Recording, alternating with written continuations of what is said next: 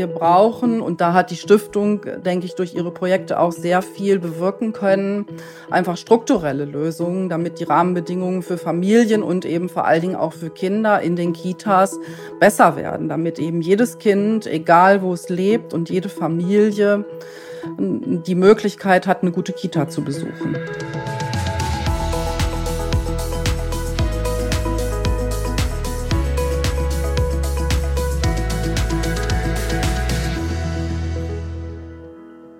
Heute sprechen wir über ein Thema, von dem wir immer wieder beeindruckt sind, wie hohe Wellen es schlägt.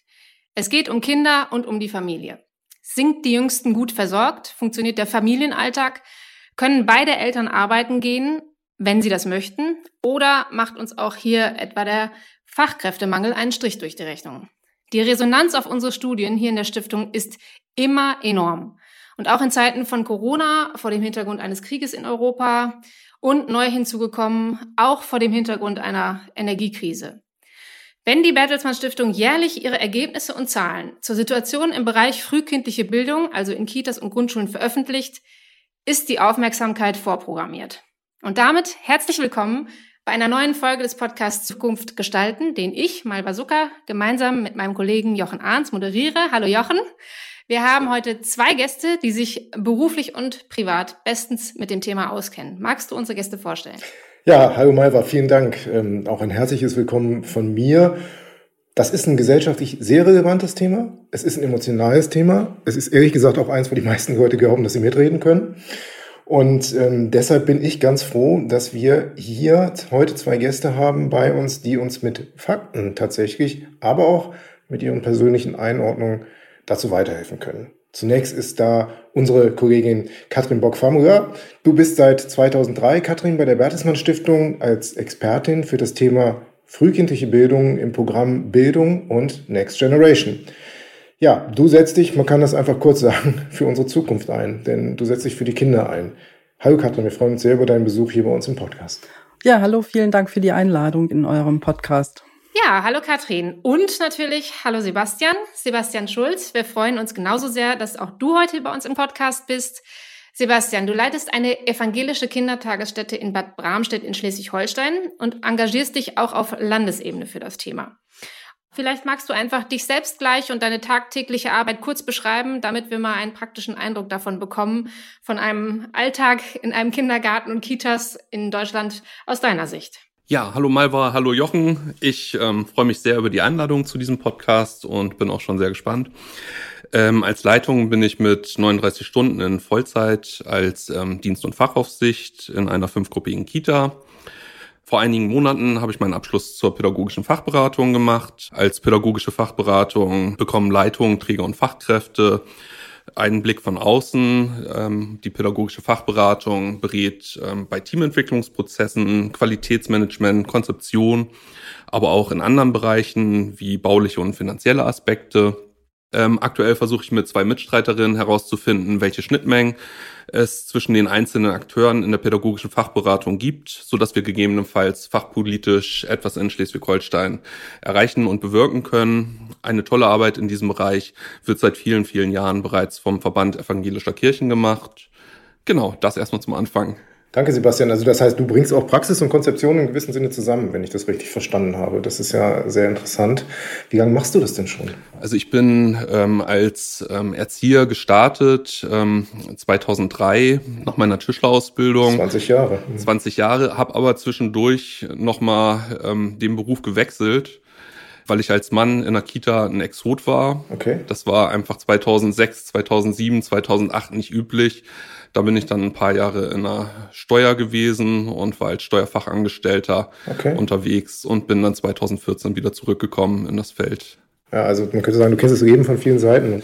Äh, wir haben das eben schon angesprochen, dass ähm, das Interesse an diesen Studien, die wir eben über Familien und Kinder, also eben über das gesellschaftliche Leben von Beginn an veröffentlichen, dass da ein riesiges Interesse gibt. Und ähm, Katrin, ich würde mit dir gerne oder wir würden mit dir gerne mal drüber sprechen, Woher kommt denn eigentlich dieses große Interesse und was sind die Inhalte ähm, eurer Studien, die sich ja mit dem beschäftigen, was Sebastian konkret vor Ort macht?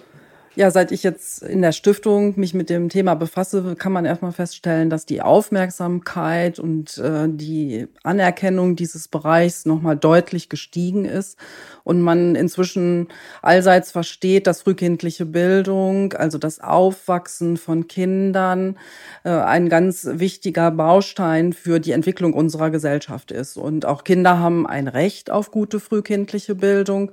Und äh, deshalb ist es auch so, dass ähm, inzwischen akzeptiert ist, dass Kitas eigentlich die erste Bildungseinrichtung sind, die Kinder besuchen. Und dass, dass es deshalb auch sehr wichtig ist, wie eigentlich die Qualität äh, dieser Bildungseinrichtungen ist. Gleichzeitig wissen wir auch inzwischen spätestens nach Corona, dass Eltern maßgeblich durch die Kitas unterstützt werden, ihr Berufsleben mit dem Leben von Kindern zu vereinbaren. Und wenn es sie nicht mehr gibt, hat nicht nur die Familie, die Einzelne ein riesiges Problem, sondern auch die Arbeitgeber beziehungsweise wir als Gesellschaft ein riesiges Problem, weil Eltern dann nicht mehr ihrer Berufstätigkeit nachgehen können. Gleichzeitig ist es aber auch so aus einer langfristigen Perspektive, Perspektive muss man sich darüber im Klaren sein, dass frühkindliche Bildung eigentlich die erste Phase in der Bildungsbiografie eines jungen Menschen ist und dass dort ganz wichtige Grundlagen eigentlich für die weitere Bildungsbiografie gelegt werden. Und insbesondere Kinder, die vielleicht in ihrer Familie nicht so gute Startbedingungen haben, können gerade in der Kita noch einmal besonders gefördert werden, damit sie im Grunde genommen tatsächlich mit den gleichen Voraussetzungen in das weitere Leben starten können. Ähm, jetzt hat natürlich Corona da nochmal besonders, ähm, um es umgangssprachig zu sagen, reingehauen. Sebastian, wie war denn das bei euch ähm, mit der Kita? Genau, in den Zeiten der Corona-Pandemie mit der Schließung von Schulen und Kitas ähm, konnte man gut beobachten, wie wichtig ähm, Kitas sind. Ähm, wir hatten ja die Öffnung für systemrelevante Berufe. Die anderen Kinder, die zu Hause bleiben mussten, da haben wir gemerkt, die Familien ähm, kommen zum Teil auch an die Grenzen. Wir konnten die Familien von der Kita aus unterstützen, dass wir ähm, die Familien auch angerufen haben, gefragt haben, Mensch, wie geht's euch? Wie geht's den Kindern? Was braucht ihr? Können wir unterstützen? Ähm, braucht ihr Beschäftigung? Dass wir ähm, auch Tüten gebastelt haben, zum Beispiel mit den Mitarbeitern. Ähm, die haben wir gefüllt mit ähm, Ausmalbildern, mit Bastelanleitung, mit einem Backrezept und haben das den Eltern dann Corona-konform an die Tür gehängt. Das war wirklich toll und ähm, hat die Eltern auch unterstützt. Das haben wir auch hinterher rückgemeldet gekriegt. Ähm, ja, die Zeit war eine große Herausforderung ähm, für alle, für die ähm, Kinder, für die Eltern, für die Mitarbeiter. Aber ich finde, die ähm, Kinder haben das ganz toll gemacht und sind toll wieder in der Kita gestartet und haben auch die Corona-Regeln mit Kohortenbildung alles ganz, ganz toll angenommen. Und wir als Mitarbeiter haben versucht, den Kindern und Eltern das so gut wie möglich zu gestalten, auch wenn es sehr, sehr ähm, schwierig war, da sich die Regeln auch immer wieder geändert haben. Ähm, genau. Ja, ich, ich kann mir das total gut vorstellen, dass in Corona-Zeiten, dass das eine Ausnahmezeit war. Wir wissen ja auch noch nicht ganz, wie das Kapitel ähm, zu Ende geht. Ähm, Katrin, du hast gerade gesagt, dass es eine hohe Anerkennung mittlerweile in der Gesellschaft gibt für die frühkindliche Bildung allgemein. Es gibt ja auch einen Rechtsanspruch, den der Staat ausgesprochen hat ähm, für Kinder, dass sie in die Kita gehen können. Jetzt mal ganz naiv gefragt, dieser Rechtsanspruch ist formuliert, aber wir merken an allen Ecken und Enden, dass es doch noch nicht so ganz funktioniert. Muss der Staat nicht eigentlich dafür sorgen, wenn er so einen Rechtsanspruch ausspricht, dass alles funktioniert und dass die entsprechenden Personalkapazitäten eingestellt sind? Ähm, ist das nicht quasi eine selbst auferlegte Pflichtaufgabe dann? Also grundsätzlich kann man das sicherlich so sagen und vor allen Dingen, wenn man weiß, dass wir den ersten Rechtsanspruch 1996 hatten, den zweiten Rechtsanspruch dann 2013 und der letzte Rechtsanspruch jetzt für Kinder im Grundschulalter ist ja gerade erst auf die Schiene gebracht worden. Und wir wissen eigentlich aus der Vergangenheit, dass auch bei den ersten Rechtsansprüchen es einigermaßen geruckelt hat.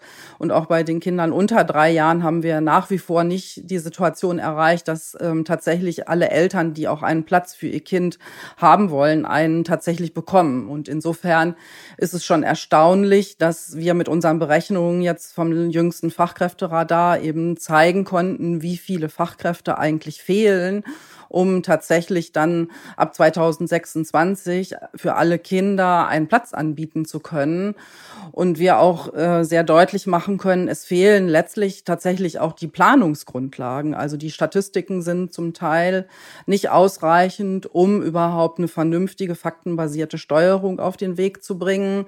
Ähm, es ist auch so, dass wir wissen, Fachkräfte, die bekommt man nicht von heute auf morgen, sondern die müssen ausgebildet werden. Und dafür muss ich durchaus auch einen längeren Planungshorizont mit einkalkulieren, weil eine Erzieherausbildung braucht im Schnitt vier bis fünf Jahre.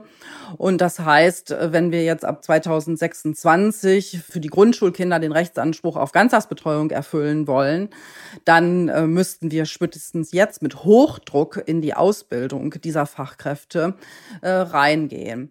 Also das heißt, die Idee der Rechtsansprüche ist gut, aber das Praxisfeld muss jetzt ganz viel ausbaden, weil auch wie in den Kitas der Fachkräftemangel die Bedingungen für die Arbeit äh, extrem einschränken wird. Und insofern gucken wir gerade aus der Fachwelt doch mit Sorge darauf, welche Qualität wir denn dann den Kindern eigentlich in den Einrichtungen bieten können.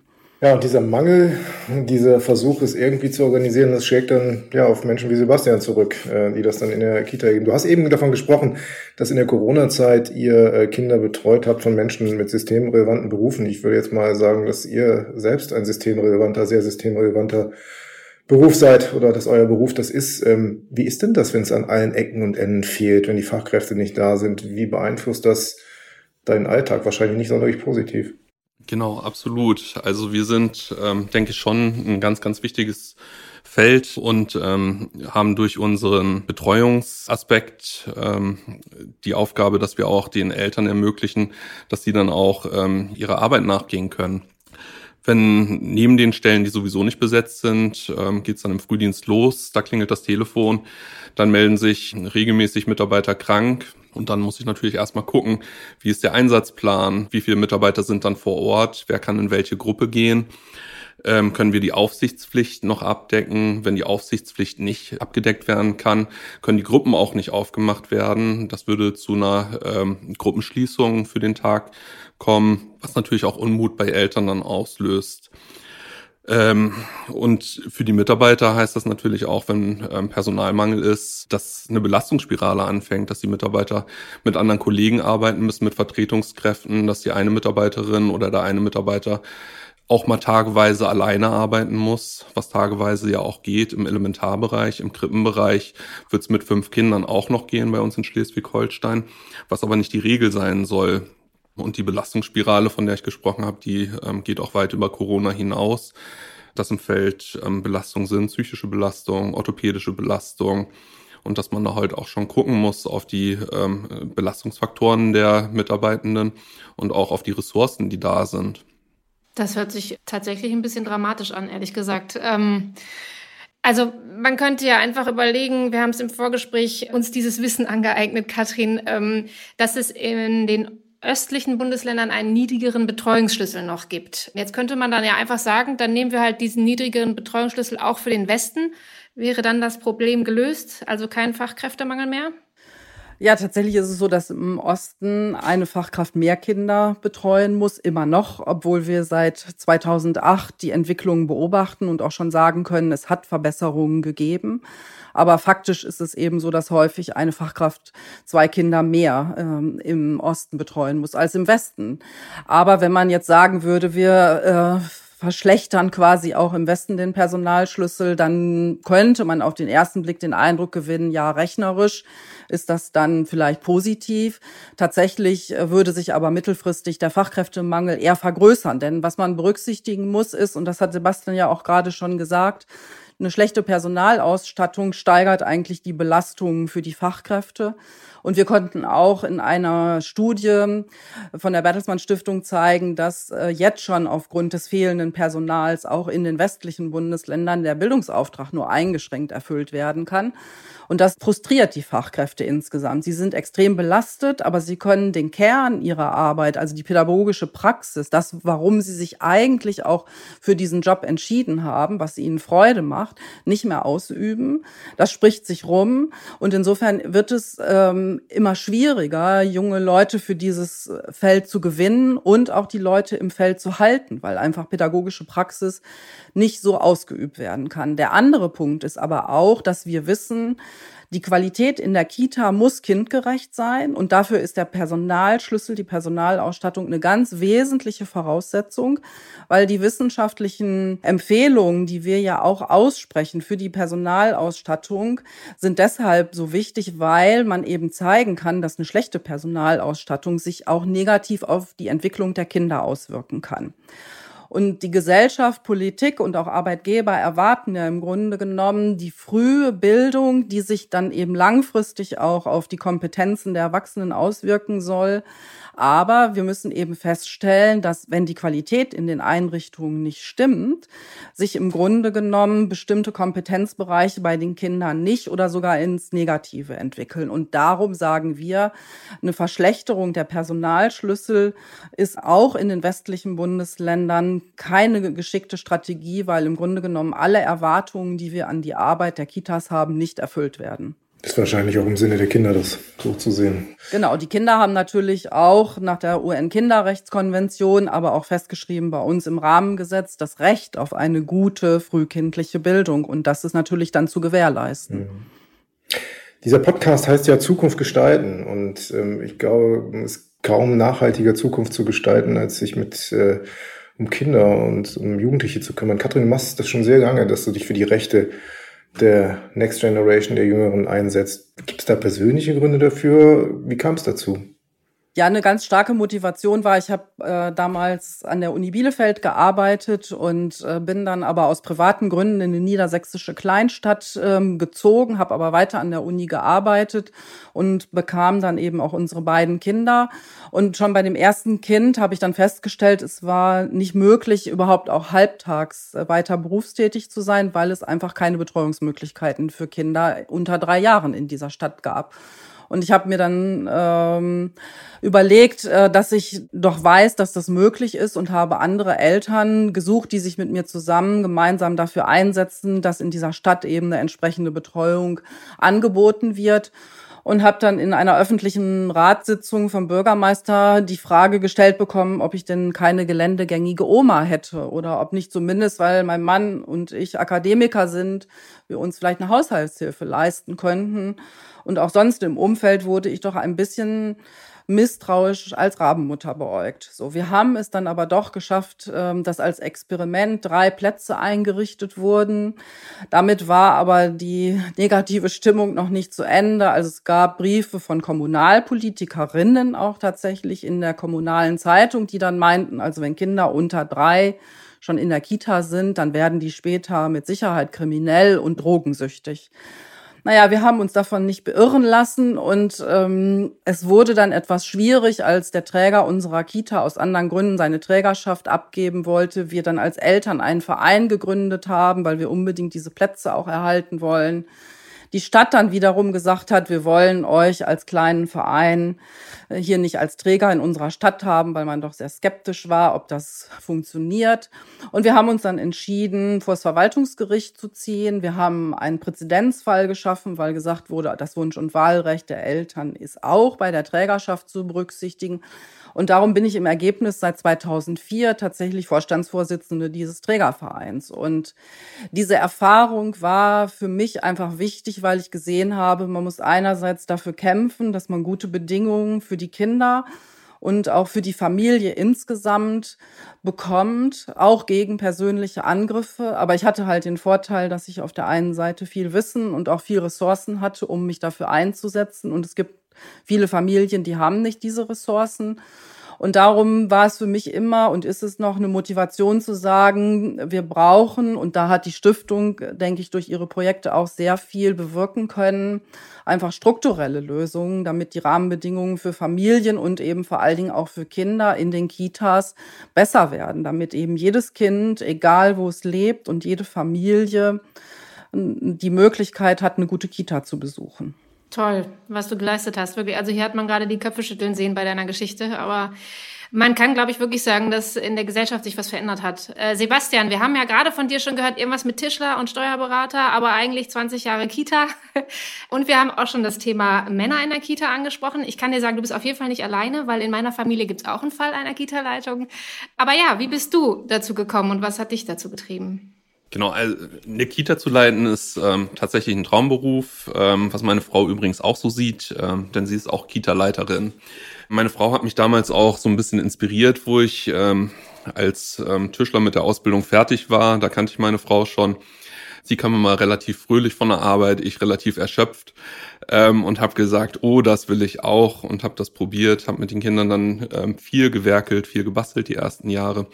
Irgendwann treibt's Männer ja doch mehr oder weniger in Leitungstätigkeit. Ähm, das, was so toll ist an äh, Kindern. Also Kinder sind offen und ehrlich und ähm, haben ganz viel Fantasie und eine ganz tolle Art. Es ist noch ein anderes Denken, wo wir oft von lernen können. Die Aufgaben, die wir in der Kita haben, sind ja die Betreuung, was ich jetzt an erste Stelle erstmal setze, ähm, weil das oft so gefordert wird, ähm, dass die Betreuung abgedeckt wird. Darum geht's aber vielleicht gar nicht. Die ähm, Bildung und Erziehung sind ähm, Sachen, die die Kinder auch groß machen, die wichtig sind für die Kinder. Und es ist schön, wenn man ähm, dafür sorgen kann, dass Kinder anschlussfähig sind und gut für die Schule vorbereitet sind. Und in der Kindergartenzeit, in der Kita-Zeit eine ganz, ganz tolle Zeit haben wo die interessenzentriert lernen können, wo die einfach das machen, was die auch interessiert, wo die sich mit Sachen auseinandersetzen und damit größer werden. Sebastian, jetzt möchte ich doch noch mal einmal nachfragen. Du hast jetzt diese Arbeit, die du machst, als Traumberuf beschrieben, ja? Mhm. Und ähm, also ich muss deutlich sagen, es gibt so ein paar Menschen in meinem Leben, denen ich ewig dankbar sein werde. Dazu gehören auch die Erzieherinnen, die irgendwie meinen Töchtern in der Kita einen sehr guten Start ins Leben ermöglicht haben. Aber jedes Mal, wenn ich aus der Tür gegangen bin, äh, habe ich gedacht, wie schaffen die das? Also das ist nun wirklich ja etwas, äh, ein sehr, sehr anstrengender Job auch. Wie, wie, wie macht man das denn, sich da äh, einerseits diesen Traum weiterzugeben und andererseits irgendwie ähm, abends nicht um acht ähm, einzuschlafen? Genau, das ist, ähm, ist eigentlich schon das, was ich äh, gerade gesagt habe, Jochen. Im Grunde sind die, ähm, sind die Mitarbeiter im Feld und das sind die, auf die es wirklich ankommt, die ja auch ähm, oftmals gar keine Anerkennung haben. Das ist, ähm, ob es jetzt äh, das Geld ist, also monetäre Gründe, mhm. ob es jetzt ähm, Sachen von Wertschätzung sind, oder der Aspekt, Mensch, die spielen doch nur, die spielen ja nicht nur. Die gucken, dass sie die Kinder ins Leben begleiten. Und die ziehen aber auch ganz viel draus, dass sie ähm, sehen, wie die Kinder sich zeigen, wie die sich entwickeln, dass man selbstwirksam ist, dass man den Eltern auch ähm, in deren Lebenswelten ähm, behilflich sein kann, die Kinder mhm. zu begleiten, zu unterstützen, dass man Eltern begleitet, die Kinder ähm, zu erziehen und ähm, auch das Beste ähm, zukommen zu lassen das, das macht einen schon glücklich. Also wenn ich sehe, wie, wie Familien dann auch wiederkommen in der Schulzeit, uns besuchen mit den Kindern mhm. und die Kinder ein Stück größer sind und wenn ich sage, Mensch, bist du groß geworden, wenn die dann noch einen Kopf größer sind. Das sind einfach Erfolgsmomente mhm. und darum soll es gehen und es soll vor allem in der ähm, Kita-Politik soll es um Kinder gehen und nicht um Verwaltungsapparate ja. oder um irgendwas, was man aufbläht. Ähm, genau. Das sind ja die Sätze, die die Kinder am liebsten hören. Mensch, bist du groß geworden, ne? Ja, auf jeden Fall. Nein, alles gut. Aber nochmal eine andere grundsätzliche Verständnisfrage irgendwie, weil ich merke selbst, dass ich da ein bisschen rumeiere. Sagt man jetzt Kita oder Kindergarten oder darf man nicht mehr Kindergärtnerinnen und Kindergärtner sagen? Wie ist das mittlerweile in Deutschland, Katrin? Naja, grundsätzlich ist der Oberbegriff äh, tatsächlich Tageseinrichtung für Kinder oder wir sagen dann Kindertageseinrichtung und kürzen das halt ab mit Kita. Und darunter gibt es dann je nach Alter unterschiedliche Bezeichnungen. Also die Krippe heißt Krippe, weil sie für die Kinder unter drei Jahren ist und der Kindergarten ist eigentlich klassisch für die Altersgruppe der Dreijährigen, bis sie in die Schule reingehen. Und ähm, es gibt eben gemischte Einrichtungen, in denen alle Altersgruppen sind und darum hat sich eigentlich überwiegend so der Oberbegriff Kita eingebürgert. Der Begriff des Kindergartens wurde ja jetzt, wenn man ein bisschen historisch werden, durch Fröbel im Mitte des 19. Jahrhunderts so reingebracht und nach seiner Idee sollte es eigentlich darum gehen, dass es Einrichtungen gibt, in denen die Kinder so wie Pflanzen umsorgt werden. Und ähm, deshalb auch so der Begriff der Kindergärtnerin, weil sie halt die Pflanzen beziehungsweise Kinder umsorgen sollten und in ihrem Aufwachsen begleiten. Und ähm, inzwischen ist es ja so, man wird tatsächlich als Abschluss, das, was man dann auf dem Papier nachher hat, nicht mehr Kindergärtnerin, sondern eben staatlich geprüfte Erzieherin.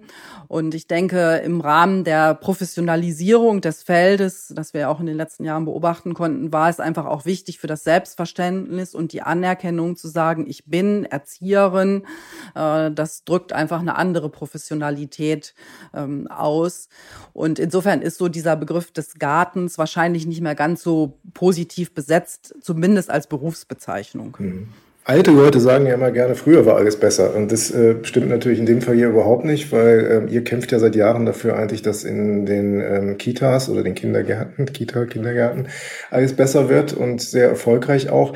Hat sich denn eigentlich vieles zum Besseren verändert ähm, oder machen andere Länder um uns herum die Dinge eigentlich besser, als wir sie machen in der Entwicklung? Jetzt bitte nicht Skandinavien sagen, weil bei jedem Podcast, den wir bisher hatten, wenn es um gesellschaftliche relevante Entwicklungen ging, wir fragten, war es in anderen Ländern besser, dann kommt immer Skandinavien. Ich denke, es kommt jetzt ja auch, oder? Naja, also ich würde erstmal sagen, wir haben uns ja als Bertelsmann Stiftung 2008 entschieden zu sagen, wir müssen uns mal genauer angucken, wie ist eigentlich die Situation der frühkindlichen Bildungssysteme. Mhm. So, und wir haben halt die Chance, jedes Jahr neu zu gucken, wie sieht es eigentlich aus.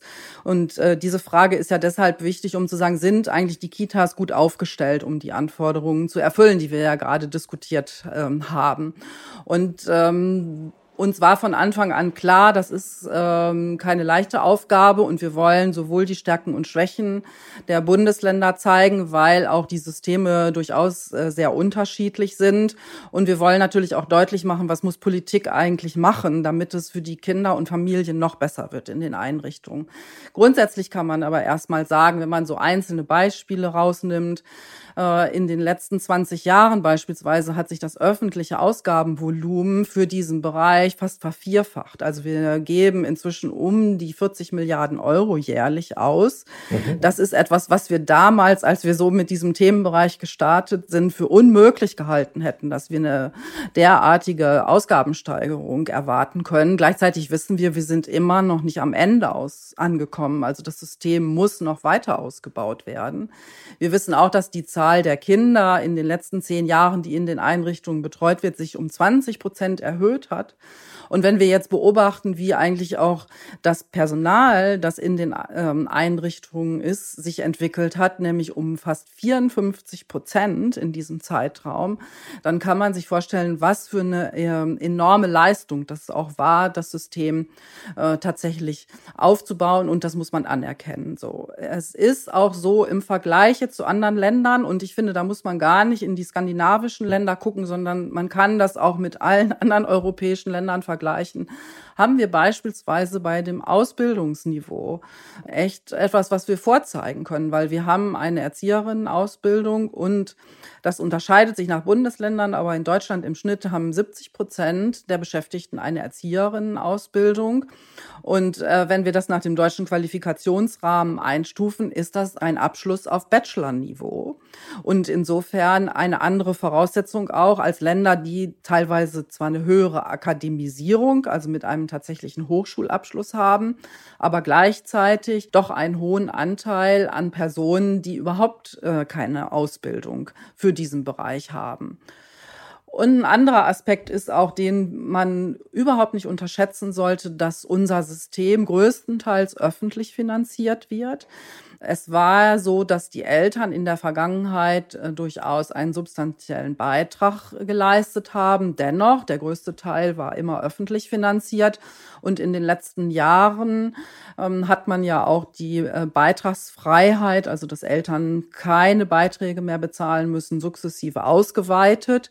Äh, das gilt noch nicht für alle Altersgruppen und noch nicht für alle Bundesländer, ist aber sozusagen in der Tendenz klar erkennbar, dass es für Eltern mittelfristig kostenfrei werden äh, soll. Und äh, die Mittel werden dann jetzt entsprechend auch durch die öffentliche Hand aufgenommen. Und das finden wir eigentlich in keinem anderen Land der Welt in diesem Ausmaß vor. Und das bietet schon für Familien eine äh, gute Voraussetzung, tatsächlich, dass sie ihr Kind überhaupt in die Kita geben können. Und gerade bei Familien, die eben ökonomisch nicht so gut aufgestellt sind, haben wir immer schon auch die Regelung gehabt, dass sie, äh, wenn sie unter eine bestimmte Einkommensgrenze fallen, gar nichts zahlen müssen oder eben entsprechend weniger Beiträge zahlen müssen. Und auch das ist eine gute Voraussetzung, um Chancengerechtigkeit herzustellen. Gleichzeitig wissen wir, es fehlen noch Plätze, gerade im Bereich äh, für die Kinder unter drei Jahren. Jahren und da muss noch einiges getan werden.